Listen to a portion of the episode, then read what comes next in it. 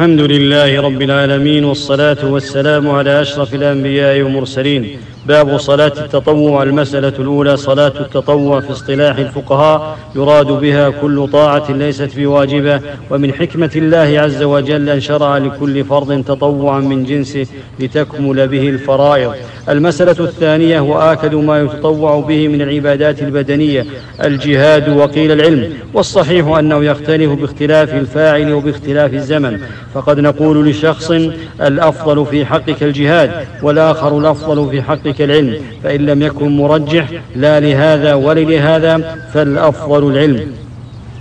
المسألة الثالثة آكد التطوع الكسوف ثم الوتر ثم الاستسقاء ثم التراويح. المسألة الرابعة الوتر سنة مؤكدة جدا ووقته بين صلاة وقته بين صلاة العشاء والفجر وسواء صلى العشاء في وقتها أو صلاها مجموعة إلى المغرب تقديما.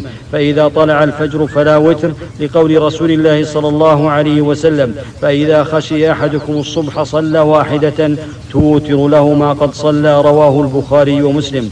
وأما ما يروى عن بعض السلف أنه كان يوتر بين أذان الفجر وإقامة الفجر فإنه عمل مخالف لما تقتضيه السنة. المسألة الخامسة إذا طلع الفجر وأنت لم توتر فتصلي في الضحى وترا مشفوعا بركعة.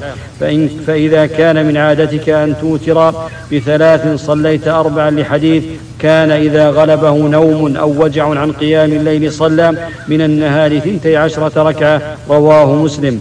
والأفضل تأخيره لأن صلاة آخر الليل أفضل ومن خاف ألا يقوم أوتر قبل أن ينام. المسألة السادسة أقل الوتر أقل الوتر ركعة لقول النبي صلى الله عليه وسلم الوتر ركعة من آخر الليل رواه مسلم.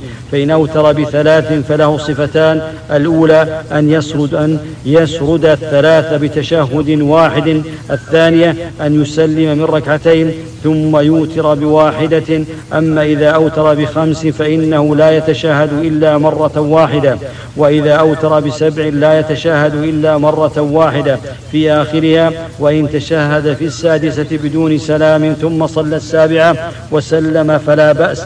وإذا أوتر بتسع وإذا أوتر بتسع تشهد مرتين مرة في الثامنة ثم يقوم ولا يسلم ومرة في التاسعة يتشهد.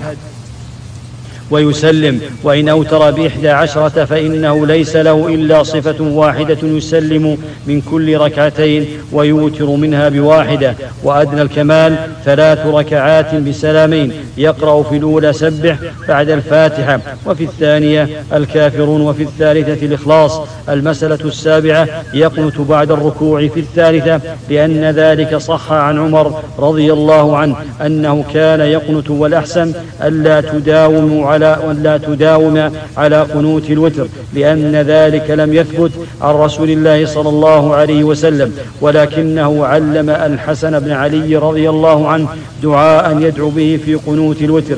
رواه أحمد. فيدل على أنه سنة لكن ليس من فعله بل من قوله. المسألة العاشرة يشرع القنوت قبل الركوع وبعد القراءة وبعد الركوع لأنه ورد ذلك عن النبي صلى الله عليه وسلم في قنوته في الفرائض رواه البخاري ومسلم. فيكون موضع القنوت من السنن المتنوعة. المسألة الحادية عشرة الصحيح أنه يبدأ بقوله اللهم إنا نستعينك ونستهديك. الحديث رواه البيهقي. ثم يقول اللهم اهدني فيمن هديت الحديث هكذا قال الإمام أحمد لأنه ثناء على الله والثناء مقدم على الدعاء. المسألة الثانية عشرة مسح الوجه باليدين بعد دعاء القنوت الأفضل ألا يمسح ولا ننكر على مسح اعتمادا على تحسين الأحاديث الواردة. المسألة الثالثة عشرة الدعاء عند ختم القرآن في الصلاة لا أصل له ولا ينبغي فعله لأنه ورد عن أنس بن مالك أنه كان يجمع أهله عند ختم القرآن ويدعو فهذا خارج الصلاة وفرق بين ما يكون خارج الصلاة وداخلها. المسألة الرابعة عشرة. يستحب إذا نزل بالمسلمين نازلة أن يقنت الإمام في الفرائض. الذي أرى أن يقتصر على أمر على أمر ولي الأمر فإن أمر بالقنوت قنتنا وإن سكت سكتنا يقنت بدعاء مناسب للنازلة التي نزلت. فمرة دعا صلى الله عليه وسلم لقوم من المستضعفين أن ينجيهم الله عز وجل حتى قدموا. رواه البخاري. هذا والله أعلم وصلى الله وسلم على أشرف الأنبياء والمرسلين.